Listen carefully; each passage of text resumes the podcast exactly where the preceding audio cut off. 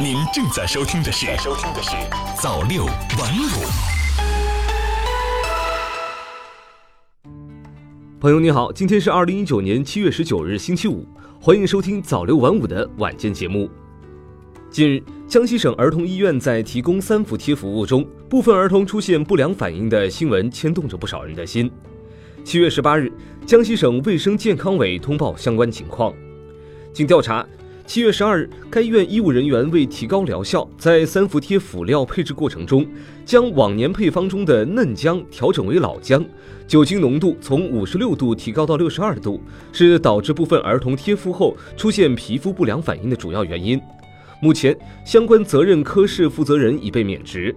省卫生健康委、省中医药管理局已责成医院全力做好不良反应儿童的随访、治疗和关怀等后续工作。未经检测验证就随意更改药品配方，这种行为让人愤慨，同时也引发了担忧。药品安全监管如何才能切实得到保障呢？为此，国务院办公厅印发了《关于建立职业化、专业化药品检查员队伍的意见》。意见提出，到二零二零年底，国务院药品监管部门和省级药品监管部门基本完成职业化、专业化药品检查员队伍制度体系建设。在此基础上，再用三到五年时间构建起一支基本满足药品监管要求的职业化、专业化药品检查队伍体系，依法对管理相对人从事药品研制、生产等场所活动进行合规确认和风险研判的人员，成为加强药品监管、保障药品安全的重要支撑力量。同时，意见提出要进一步加强疫苗等高风险药品检查工作。国务院药品监管部门强化疫苗等高风险药品研制、生产环节的飞行检查以及境外检查，不定期开展巡查，并加强随机抽查。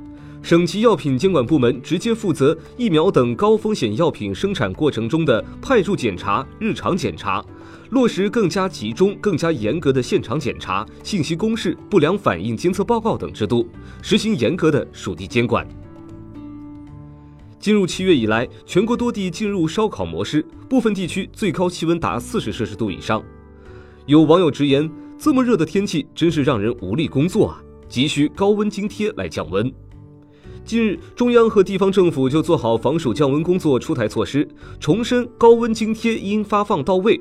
根据国家相关规定，用人单位安排劳动者在三十五摄氏度以上高温天气从事露天户外作业的，以及不能采取有效措施将工作场所的温度降低到三十三摄氏度以下的，应当发放高温津贴，并纳入工资总额。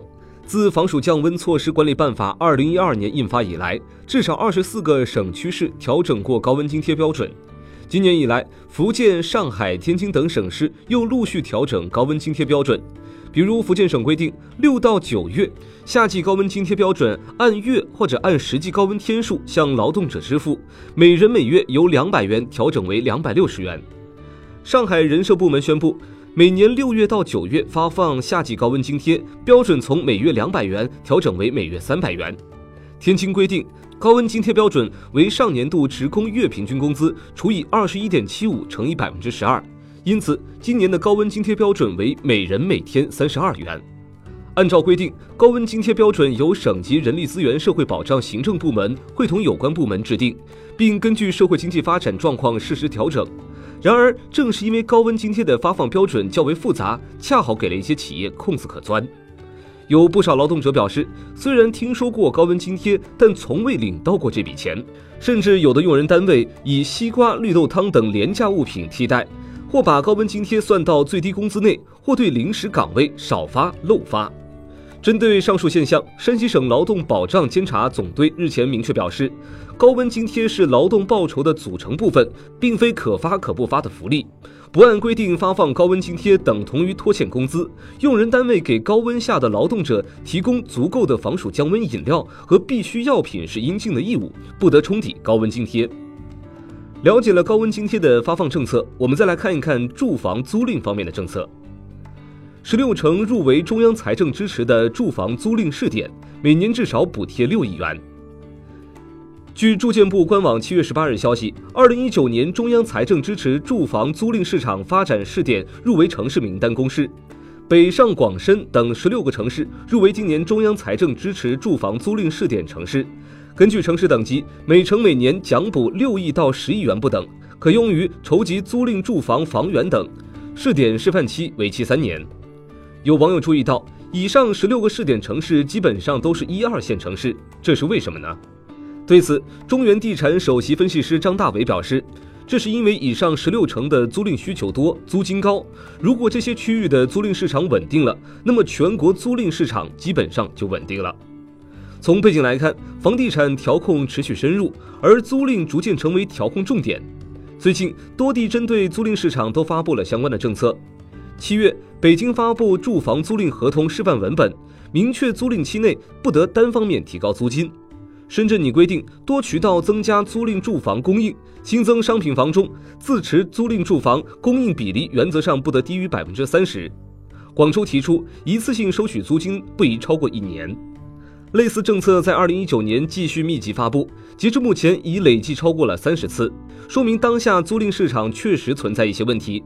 不过，随着政策的重视，未来租赁市场将会趋于稳定。最后，我们一起来关注一条科技方面的消息。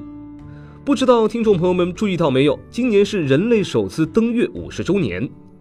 一九六九年，阿波罗十一号飞船搭乘土星五号运载火箭登月成功。